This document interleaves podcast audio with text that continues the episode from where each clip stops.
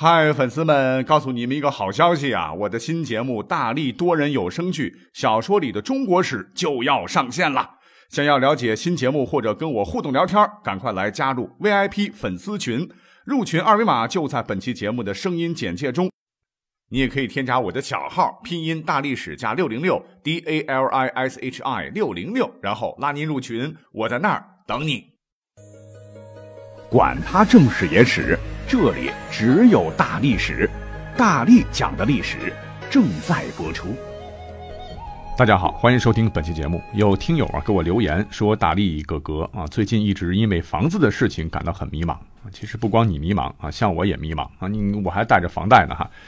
他说啊，像我这种打工的，一个月工资也就四五千块钱啊，想在大城市买一套房子，那是遥不可及呀。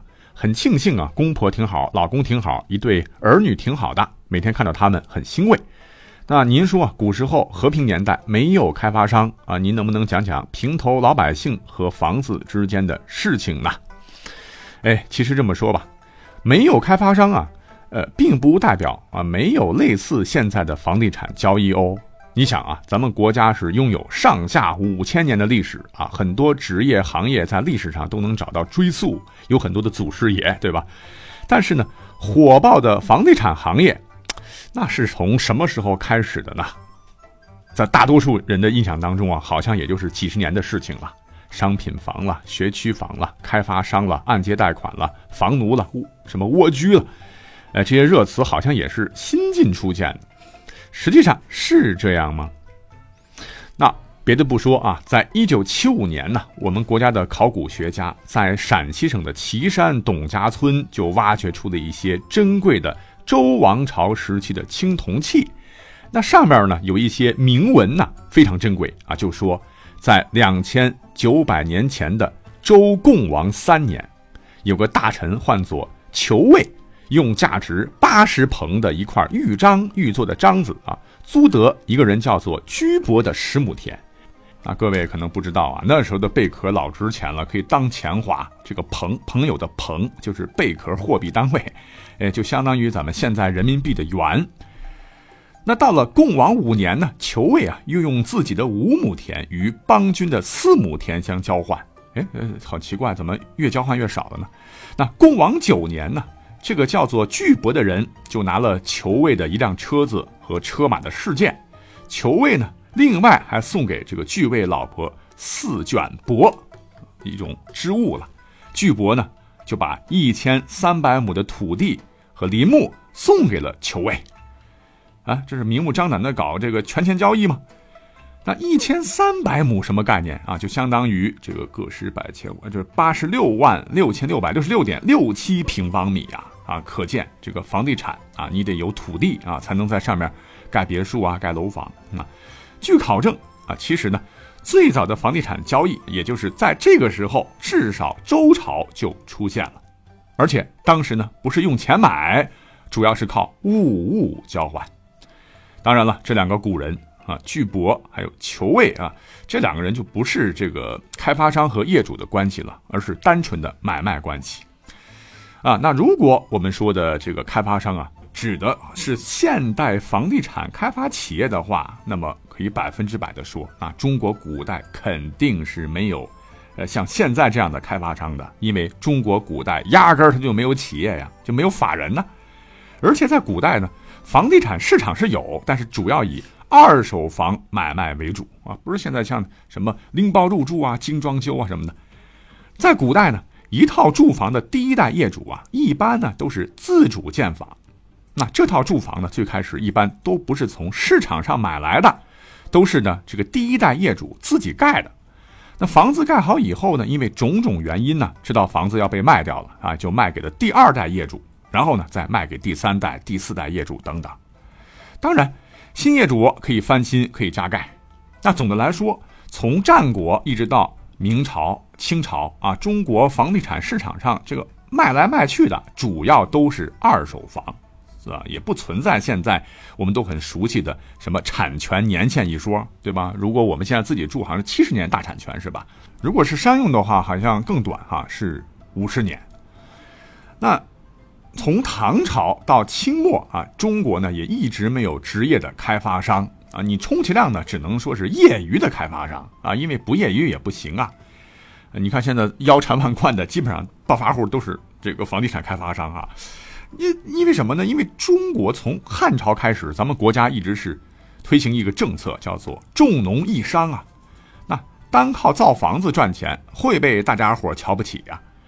在北宋初年呢，有个历史人物叫做陶谷啊啊，据他自个儿哭诉吧啊，当时呢，只要有人盖房子啊往外出租啊，就别说出售了啊，大家伙就说这个人呢是市井小人，挣来的这个钱呢叫吃钱，吃就是呆傻的意思啊。你看，连做房东都受到歧视，更别说开发商了哈。那即使是业余的，呃，也就没有什么。策划部了，售楼小姐了啊，他们搞房地产呢，也不是卖房子吃饭，而是当时啊多元化经营的一种方式。那也就是说，在古代呢，虽然没有现代的什么帝王啊，呃，没有什么钢筋混凝土的这样的一个建筑物啊，但是你真的要仔细古今对比一下，会惊奇的发现，那个时候啊，也有和现代地产具有一些类似的有趣的元素。比方说，我们现在一提到这个大名鼎鼎的万达广场，呃，你会想到什么啊？王健林、王思聪？不是啊，一定会想到一个城市的黄金商圈呐！啊，以地产为基础，什么美食啦、服装啦、电影院啦，吃喝玩乐是应有尽有。虽说呢，古代不待见开发商，业余的也被歧视，但是。还真的有个别的历史人物啊，是横眉冷对千夫指啊，搞了一套古代版的万达模式，堪称商业地产的历史开拓者。那有个典故，各位不知道知不知道？叫做窦毅买坑。窦毅呢，是一位唐代的商业奇才。当时呢，唐长安城西市南边呢，有一块十余亩的臭水坑。这蚊子、苍蝇嗡嗡嗡乱飞啊，臭气熏天呐！啊，因为市民不讲卫文明卫生嘛，啥垃圾都往里倒啊。就是这个被大家伙当做倒垃圾的臭水坑啊，却被商人窦毅花了三万钱这么一个高价买了下来。可是地买下来了，一算账啊，窦毅竟然发现啊，前期开发资金不足了。臭水坑这么大啊，你得先填埋啊。可是，一块烂地。哪有人愿意借钱给他填东西呢？啊，这不是打水漂吗？于是这个窦毅脑筋一转，哎，人家策划了一个活动啊，名字叫做“投掷健身运动大奖赛”。嘿嘿，这个规则很简单，就是在水洼地中啊立一个木杆，然后呢杆顶啊挂一面小旗儿，然后召唤小孩投掷石块，瓦片积木杆上面的小旗，如果击中的，奖给煎饼或者团子吃。那两街的小孩就争相前来投掷了啊！不到一个月，您猜怎么着？池子被迅速填满了，窦毅由此啊，就还落了一个关注青少年体育运动的公益之星的美名。地皮填平了，哎，这个商业价值就有了！于是呢，就有很多人愿意贷钱给他了。精明的窦毅啊，马上开工，是建造了二十间的商铺，男装、女装、包包、餐饮、娱乐一条龙啊，通通租出去。每天坐地收银，日进房租几千钱，那这个地方也逐渐发展成为了当地著名的购物中心，并且以老板名字命名为窦家店。哎，这不就是古代版的万达广场吗？那要做古今来对比的话，那现在还有一类房子啊，现在炒的也很热，当然我觉得是不对的哈，那就是让家长们拼红了眼的学区房。那随着城市的快速发展，社会竞争的日益激烈呀，这望子成龙的家长们就为了孩子的将来是不惜付出一切，费尽心思，想让自个儿的孩子赢在起跑线上啊。于是乎呢，这个名校周边的学区房就成了家长们眼中的香饽饽。可是你以为学区房只是现在才有的吗？不，古代也有。根据西汉刘向写的一本《列女传》卷一母一篇当中，就讲过这么一个大家都很熟悉的故事了。说思想家孟子父亲呢去世早，那养育他的重任呢就落到了妈妈的身上。孟子的老妈呀姓长，起初呢孟子家一开始离墓地不远，小孟子没什么可玩的，就学人家出殡的事儿啊，甚至学人家怎么哭。这妈妈心里就想啊啊这样下去对孟轲的这个成长不利，于是决定搬家。哎，我们都知道搬家可不是件小事儿啊。现在有多少家长能为了孩子的成长选择搬家呢？第一次呢搬家就搬到了集市旁边。这孟子啊好动，每逢集市啊就学别人叫卖，而且学的是有模有样。这长氏的眉头又皱紧了，再搬。可惜的这一次又没选好邻居，邻居竟然是个屠夫，给孟子提供了一个近距离学习屠宰技术的机会。这孟母二话没说，又拖着孟子踏上了换房之路。天连可见呐！最后孟母在学宫旁找了一间出租房，每到初一十五啊，官员们就出入文庙祭祀，谈的呢也都是治理国家的大事。哎呦，这一下啊，孟母的心总算放下了啊，舒展开了眉头。最终，孟子终于是住上了有史以来最早的学区房。这就是我们熟知的孟母三迁的故事。看看啊，跟现在的父母差不多。长氏啊，在两千多年前给孟子找了一处上好的学区房啊，真是可怜天下父母心，自古如此啊。那大体上呢，我们就把古代房地产的情况啊介绍到这里了。不过呢，对于很多像开始那位听友一样啊，可能会有这样的一个疑问，那就是那现在的年轻人呢，如果想在大城市买房，确实是不容易啊，不是不想买，是买不起啊啊，一平方米几万啊。那古人跟现代人比，那会不会比现代人幸福呢？其实呢，我们回望一下历史啊，在古代也一样有高房价啊，也有房奴和蜗居的情况，就连历史上的一些个大人物，往往也是望房兴叹呐啊。比方说，唐代有一位赫赫有名的大诗人叫白居易，那一生可谓是官运亨通啊。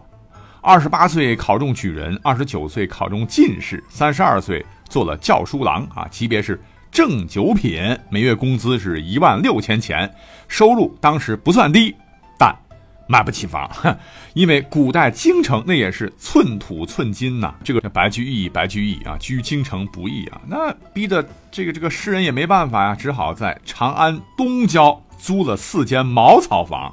而且省吃俭用十几年，总算是攒了一些钱。最终呢，是在陕西的渭南县，也就是长安的远郊，就相当于这个帝都的十环以外吧，买了一套宅子啊。谢天谢地，白居易老先生终于有了自个儿的一套房子了。同样是历史上的大人物，北宋的苏轼更惨啊，在京城做官做的也挺大，可就是买不起房子。那时候也不分房子，儿子要结婚要新房啊，怎么办呢？还是借了一位好友的房子办的喜事儿，但他不是有个弟弟叫苏辙吗？被逼的啊，为了一圆房子梦，是倾尽了毕生积蓄买地盖房，等到头发花白、背驼耳聋的时候，才成了有房一族。那据考证，哎，我们现在都熟知的这个房奴啊，其实古代也早已有之了。当年呢，在宋朝的江浙一带也出现过房奴，有个文人呢，叫做张仲文。呃，写了一本书啊，书名叫做《白赖随》。这本书就描写了房奴的悲惨生活，说妻奴皆衣弊险足，夜则另备而居，就存款和借来的钱呢，都砸到房子上了，只能节衣缩食还债。不但老婆孩子身上没一件好衣服不说，连晚上盖的这个被子都是租人家的，有够惨的。那是讲到这儿吧，历史上还有一位特别出名的房奴啊。那应该说是历史上最有名的房奴了啊！他就是明朝的一代风流才子唐伯虎。想当年明初的时候，太祖朱元璋啊，曾经要求人人有房住，可是理想很丰满，现实很骨感。那风流才子唐伯虎在当时的高房价下，竟然是不切实际买下了一个巨宅吧，然后用藏书抵押贷款啊，一辈子都在偿还巨额贷款啊，就成为了历史上最有名的房奴代表。啊，由此可见，房子啊，一直都是我们中国人最关心的热点，甚至是痛点啊，自古皆然。好，感谢收听本期节目，我们下期再会。